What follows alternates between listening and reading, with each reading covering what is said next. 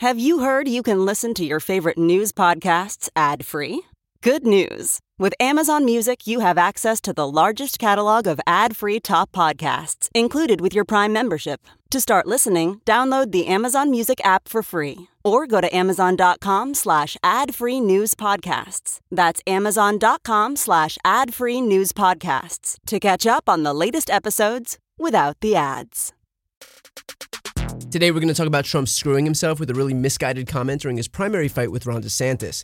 I interviewed U.S. Senate candidate in Texas, Colin Allred, about his response to Ted Cruz's stance on abortion, how he plans on overcoming Beto's margin in the state, and how to bring Texas's Latino voters back into the fold. And I'm joined by Democratic candidate for Attorney General in Mississippi, Greta Kemp Martin, about the massive scandal that Mississippi Republicans are dealing with right now, and why deep red Mississippi might actually be poised for a flip this next election. I'm Brian Tyler Cohen, and you're listening to No Lie.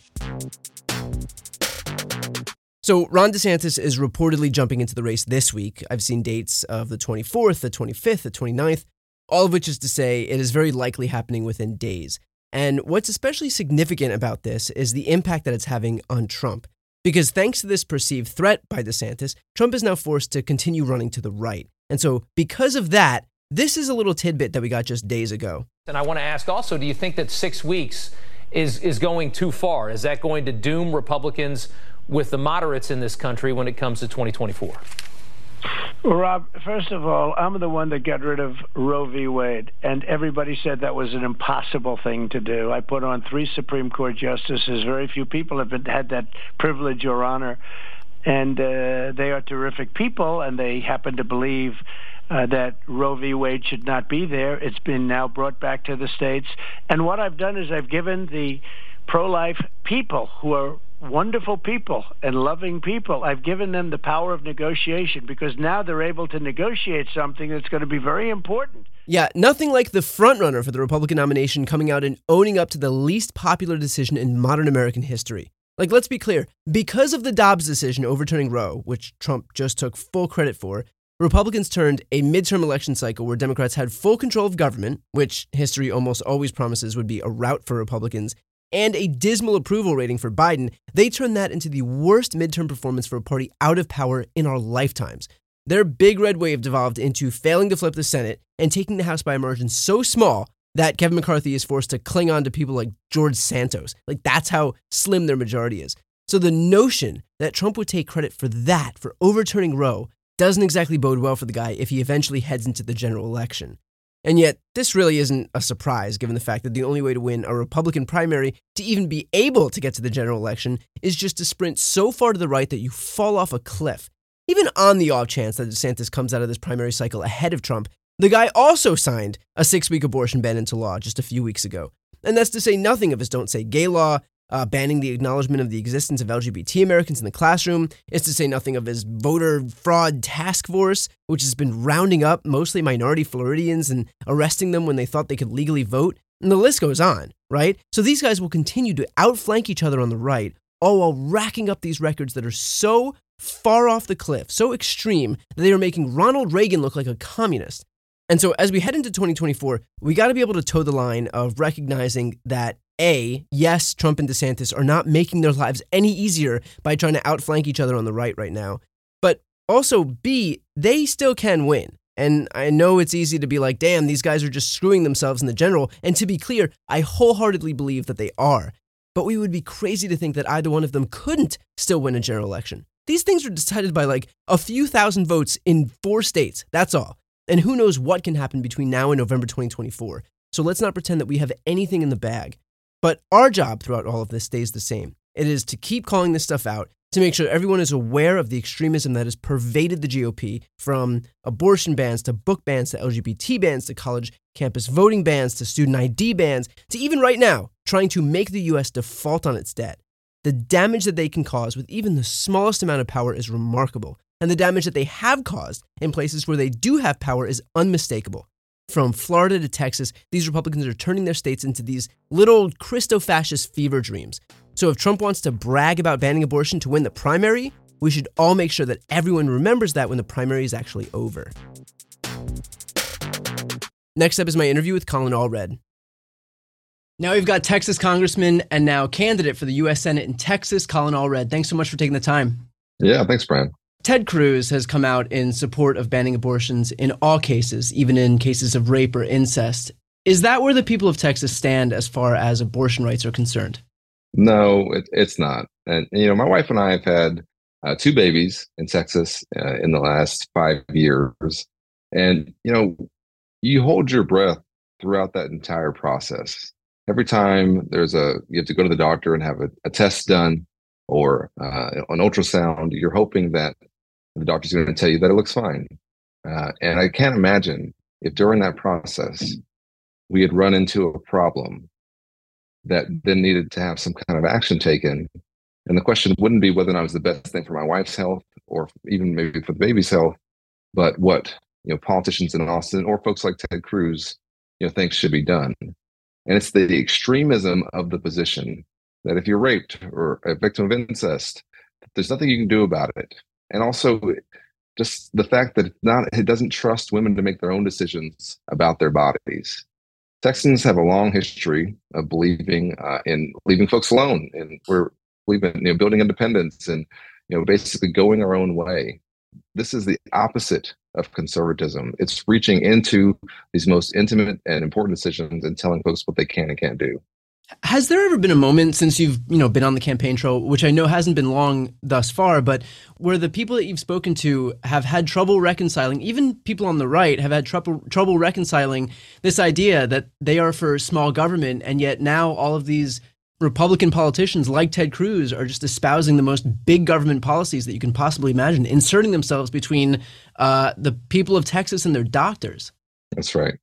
Well, it's come up quite a bit over my time in Congress and my campaigns, and of course, as part of this, that there's a, there's a growing discomfort between folks who actually do believe in small government or you know small c conservatives, uh, and who recognize that this, I guess you can call it a MAGA movement, whatever the direction that they're going in is, is not consistent with that. Uh, you can also extend it to you know banning of books and saying, well, you know, we're going to uh, tell you know individual school districts what they can and can't teach. Uh, it's not a, our state has 30 million people in it, and we have some of the biggest cities literally in the country, uh, and some of the smallest uh, and most rural and kind of isolated places in the country. There's no one size fits all solution for a state like that. But what we've seen repeatedly, of course, particularly most most damningly, I think, in the choice context, uh, is our state trying to tell you know individual cities, individual municipalities, everything that they can do, taking over every single function. Right now, they're trying to take over basically elections in Harris County, which is where Houston is, uh, because they know it's one of our biggest and most diverse counties where so many Democratic votes come out of, and they're afraid of it. Now, you know, Ted obviously made headlines by running off to Cancun during a winter freeze. He cheered on the mob on January 6th. I guess what's your message to Texas voters just on who this guy has shown himself to be? Well, it's that we can't afford six more years of this, and we don't have to. Uh, and and one thing that I feel strongly, and that comes up a lot when I talk to folks, is that they're embarrassed by our senator. And as I said in my opening you know, video, we don't have to be embarrassed by our senator. We can get a new one. That's the beauty of our democracy. Is that if you if you prove during the course of your term that you're not fit for the office, then when your next election comes up, you should have a tough race and you should lose.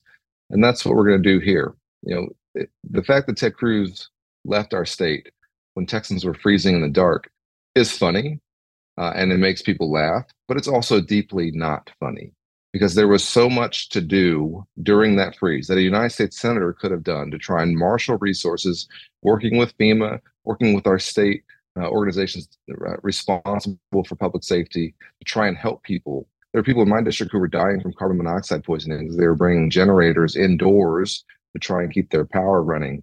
And it's indicative of sort of the arrogance and the callousness in which uh, he has served in, in the Senate. That's also why he's doing three podcasts a week, Brian. He's one of probably one of your biggest competitors in terms of the amount of content yeah. that he's putting out. He's got something else to be doing, and he's got a job to be doing, and he's not doing it. Well, a big part of why I think politicians like Ted Cruz, among other Republicans, feel like they don't have to is because obviously at the same time that they're um, you know promoting all of these anti-democratic uh, agenda items, they're they're insulating themselves from any accountability. So Republicans in the Texas state legislature have moved to ban polling places on college campuses. What does it say that Republicans are so afraid of young people exercising their rights to vote? Yeah, well, I was a voting rights lawyer uh, after my NFL career and before I came to Congress.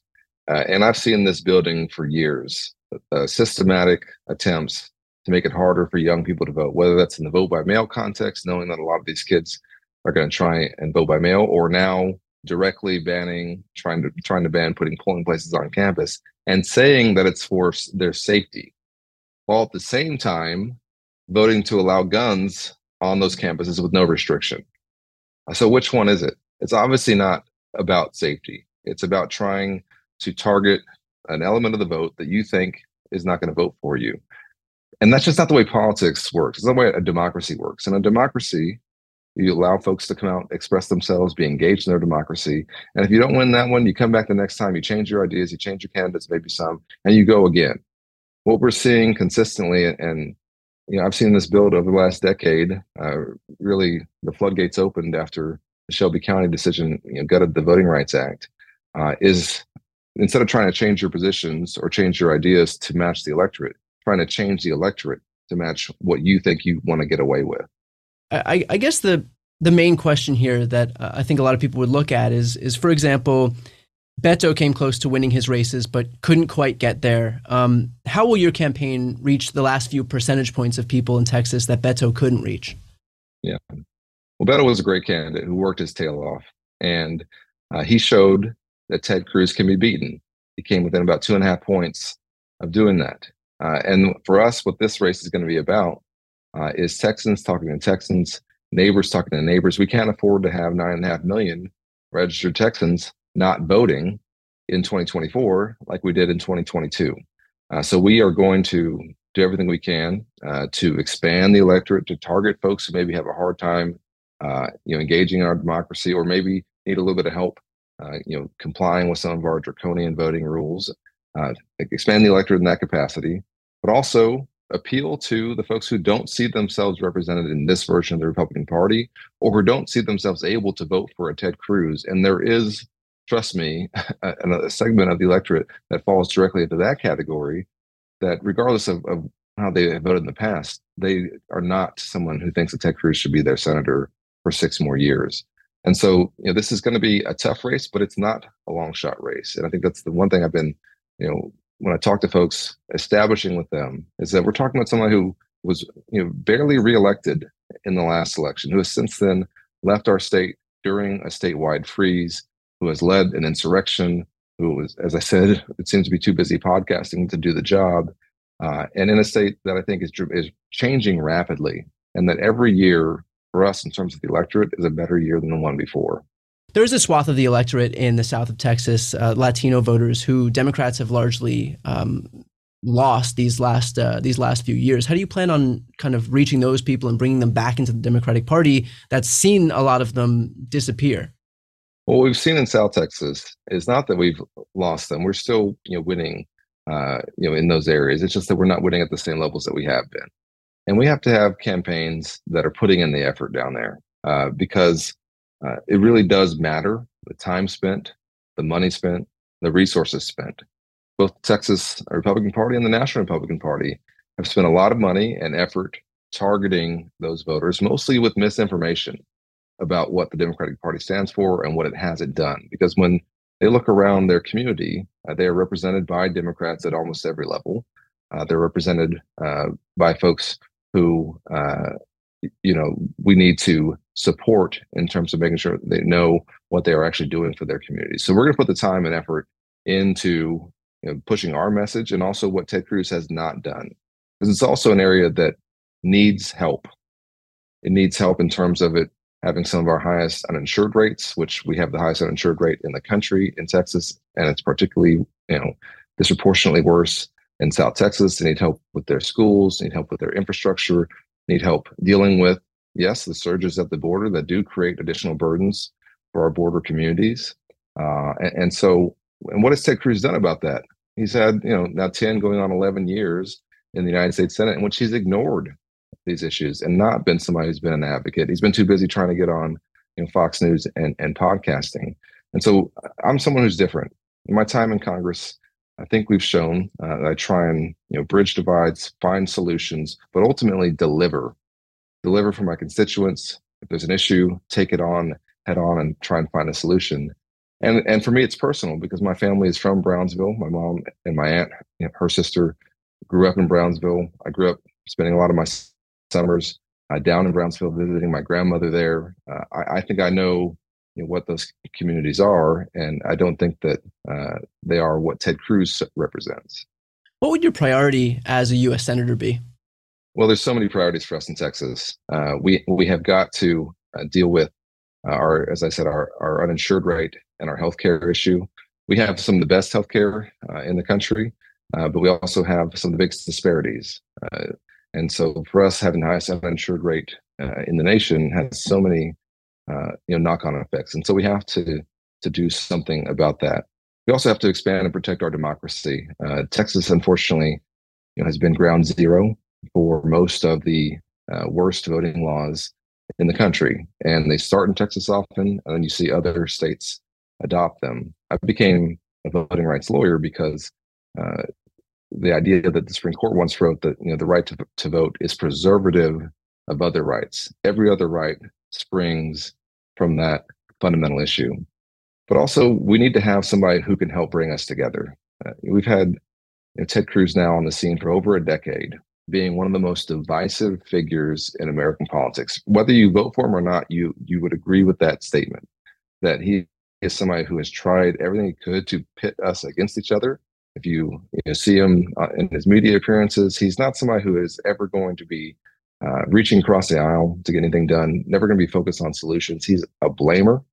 Uh, he's somebody who uh, I think has been unaccountable for so many things in, in his career up to this point. Led an insurrection, and nobody is really uh, even spending much time talking about that.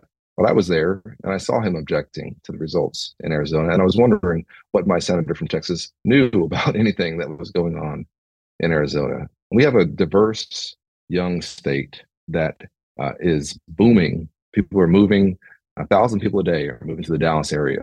Uh, they're moving in at incredible rates, but it is all put at risk by our political extremism from our state legislature, but also from, in particular, uh, from folks like Ted Cruz who were sent to Washington, who are presenting us with the worst version of what Texas is. And it's not the one that I grew up in, and it's not the one that I think we are. When I've spoken to Beto in the past, he said that Texas isn't necessary. It's not that it's, Texas is a red state; it's that Texas is a non-voting state. And you alluded to that as well when we were speaking earlier to, uh, in this interview that there are so many people in Texas who don't vote. What do you say to those people who, if they didn't vote, in 2016, 2020, these elections with massive implications for the country, for you know everything. Uh, how do you get them off the couch to go and vote this cycle? Well, number one, you know, I think that uh, we have to help them. Uh, we have to help them comply with our voting laws, and as a voting rights lawyer, I know that that that does have a component to it. But we also have to counter.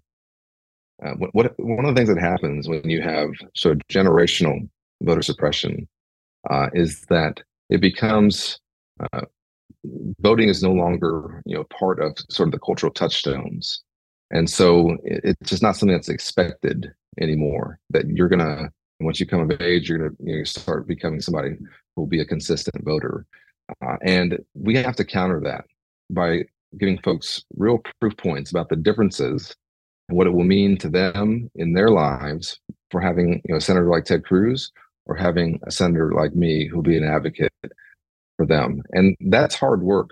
And it's it takes a lot of effort to you know, break that message through. And I've done it in my congressional races where we look at an area and say, this area is underperforming in terms of turnout. This is going I am in a tough race. If we are not able to do better in this area, we're not going to be successful in this next election. And it takes many, many multiple touches through the mail, at the doors, on the phones, on their TVs, eh, when they open their computers, to make sure that we're continually and consistently driving home a message of what I'll do. And then we have to, you know, have a really all hands on deck effort to turn out the vote. In my congressional races, we've been lucky enough to have volunteer armies that allowed us to really have uh, inspiring, you know, not only you know field and, and ground game efforts, uh, but families and communities coming together to say we're going to be involved in this election. I want to replicate that at our statewide level. And also, uh, a good thing to point out that we've seen in the last few years is that whereas the Democratic Party used to be a largely general election voting party, more and more it's become it's it's gone into the fabric of the Democratic Party that we vote in off-year elections too, and that it just become you know as Gen Zs, as millennials come of age, uh, to vote in every election, to vote every single time uh, has kind of um, shown itself more and more, and so uh, so I think that's uh, that's part of the reason also why Republicans have moved so aggressively to block voting on college campuses, to block voting in minority majority precincts, and on and on. They're recognizing those changing patterns within uh, the Democratic electorate. Um, now, you you did allude to the fact that uh, that Ted does his podcast three times a week. So I guess the the question will become: How often do you plan on hosting your podcast? well, you know, I, I, I like joining podcasts like this and letting you do all the work uh, we can talk for a few minutes and then I can get back to work. Uh, you know, I, I, honestly, I represent, you know, a little bit less than a million Texans. Ted Cruz represents 30 million Texans. I am so busy. I, I honestly, I cannot understand where he finds the time. Yeah. To do this much podcasting. Because as you know, it's not like you just sit down and start the podcast. You have to prep for it. and then you have to record it. It's a lot of work, and, and I do one episode a week. I, am I'm, I'm complete. Yeah. I'm completely fried for hours and hours and hours on this thing. For you know, this takes multiple days to do. I do one episode a week. I I cannot imagine uh, how much time it must take for uh, for somebody to do three three episodes a week and uh, and then pretend right. to have a job other than that. Right, and like with the going to Cancun, it's funny, and it's also not funny because it shows that your priority is not being a United States senator. It's not trying to help folks who are struggling. We got a lot of Texans who could use uh, an advocate, who could use somebody who'd be on their side, uh, who could maybe use a senator who, even if it's not le- through legislation, is using their office to help them with constituent services. Yeah, that's not something that we've seen from him, and it's just it's the arrogance and it's the callousness, and that I think is also why Ted Cruz is going to lose. Also, unseating Ted Cruz would give him time for his his true priority of content creation. So that would be a silver lining for him. Uh, That's right. You were a linebacker for the Tennessee Titans. Why did you leave the NFL? well, uh, like many of my you know uh, friends and folks I played with, it wasn't entirely by choice. I had an, an injury uh, in my fifth year, in my fifth game in Dallas. Uh, I had a, a severe neck injury that led me to have neck surgery. Uh, and so uh, I had an offer to keep playing. Um, I, I, decided that it was probably best for a linebacker not to have a bad neck. Uh, it's kind of like a, a, pianist who you know, has a bad thumb, yeah. Uh, and and to go to uh, you know law school. But I really, you know, I, I really enjoyed my my time uh, in the NFL. But by the time my career had come to you know an earlier end that I had hoped for, but you know after a decent run, I felt like it was a good time also for me to move on. Yeah, man, I get, I get, I, I get injured in the shower sometimes. Just I can't, I can't imagine. Uh, I can't imagine what your body must go through in the NFL. Uh, how can we help your campaign? Sure. Well, it's going to take everybody, and you know, one thing that we know uh, is that when we're talking about you know helping and expanding the electorate, uh, we're going to need a, as much help from folks all around uh, the country as possible particularly, of course, for our Texans to get engaged. But if you're listening to this and you think that uh, you know something that you know Texans and Americans can't afford six more years of Ted Cruz in the United States Senate, you can go to colinallred.com, get involved with our campaign, uh, and help us uh, deliver for what I think is the, the real Texas, which is not the one uh, that Ted Cruz presents us as. Great. And I'll make sure to put that link in the post description in the show notes, whether you're watching or listening. Uh, for anybody watching or listening, I think that we can all agree that if there is one person uh, that we would like to see lose this race, it is Ted Cruz heading into 2024. So please uh, go all in. I mean, Texas, like we said, is not, it's not that it's a red state, it is a non voting state. And as long as we can help good candidates like uh, like Congressman Allred here reach those voters, then we can have a good shot at flipping the state. So, with that said, Congressman, thanks so much for taking the time. I appreciate it. Yeah, thanks, Brian. Thanks for having me. Now we have the Democratic candidate running for Attorney General in Mississippi, Greta Kemp Martin. Thanks so much for taking the time. Thanks for having me, Brian. Now, you're running to unseat an attorney general in Mississippi that authored and argued the Dobbs decision that ultimately overturned Roe. Can you speak about the impact that the Dobbs decision has had in a state like Mississippi? Yeah. So in Mississippi, here's what Mississippians know, right? They know that they have leadership that is completely ineffective, that has allowed and permitted a level of corruption that has historic levels of the state, and that we live in one of the states with the most um, healthcare and maternal care deserts uh, that that probably exists in the country. Um, so when I'm going around the state and I'm talking about Dobbs and its impact, Mississippians want healthcare freedom. Period. They know that this is not just about abortion. This is about controlling and limiting people's healthcare freedoms. And in a state like Mississippi, when we have failed to make um, failed to expand Medicaid. We have rural hospitals closing at every turn. Um, we have uh, corruption going unchecked by our state leaders, money that's supposed to go to the poorest people in the poorest state. They know it's time for a change. Can you speak about whether there's a majority of Mississippians who do support Roe? Because even even Roe unto itself, even in these red areas, I mean, you look at a place like Kansas, not exactly a, a liberal bastion. Um, they there is still a majority of people who supported Roe as a decision as it was. So is that the same case in Mississippi?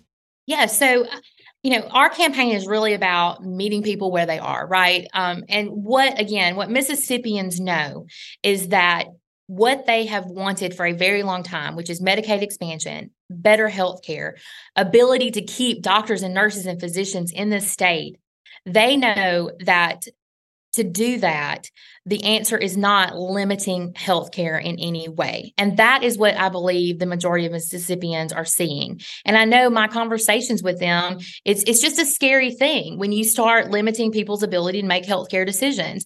And what they don't want is their doctors having to contact their attorneys before they're diagnosing or treating their patients. So again, Mississippians know that the current state leadership is completely disconnected from what we need in this state. To that exact point, um, obviously, the current governor, Tate Reeves, has his fingerprints all over this welfare scandal that you alluded to before. He, uh, his administration fired the U.S. attorney that was responsible for bringing the suit. Uh, he protected the Athletic Foundation, which is composed of a bunch of his um, his donors uh, from the lawsuit. His fitness trainer was reported to have received uh, a million dollars that was funneled to him. This is just overt corruption. Again, exactly as you mentioned, at the expense of the most vulnerable Mississippians, the poorest Mississippians in the poorest state. What should happen here? Very simple. The attorney general should do her job and initiate an investigation and prosecute where needed. The problem is is that my opponent has positioned herself in the middle of this extremist Republican agenda. She does not want to anger her Republican friends. She does not want to anger her Republican donors or her our NFL quarterbacks. She doesn't want to do that because she knows that she is a gold star student for the Republican Party and she want, in no way wants to ruffle those feathers.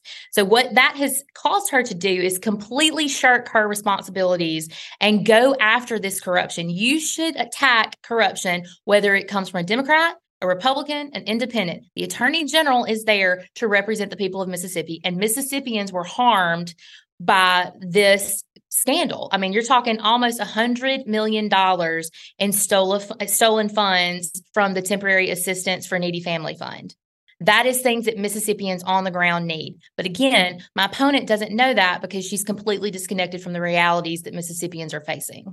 You know, to a broader degree, um, this kind of this kind of underlies the the problem here, which is that Mississippi ranks 49th in economy, 49th in quality of life, 50th in poverty is there no acknowledgement from from Mississippians that there's a link between the current leadership that they've chosen and the, I guess the the results of what that leadership has brought onto the onto the state? That's a really good point. Um, sometimes I read this data and I'm like, are people reading the same things that I am? Specifically, are our state leaders not seeing the same data that I am? And I'll be perfectly frank, I believe that Mississippians, um, for the first time in, in at least my lifetime, have a slate of Democratic candidates that they can believe in. We have a top of the ticket with Brandon Presley, who has brought such a dynamic movement to this state, uh, unprecedented polling this close to Governor Reeves this early in an election cycle. It it's it's just been amazing to see the movement that he has brought. Um, so my hope is that this will motivate Mississippians to turn out. You know, Mississippi had the lowest voter turnout of any state in the country last year. And we are hoping that we can bring both Brandon Presley, myself, Shuwaski Young, who's running for Secretary of State, and other Democratic candidates, we can bring out those motivating factors because it is time to have a fresh start with our state leadership and dig out the corruption that's going on in Jackson.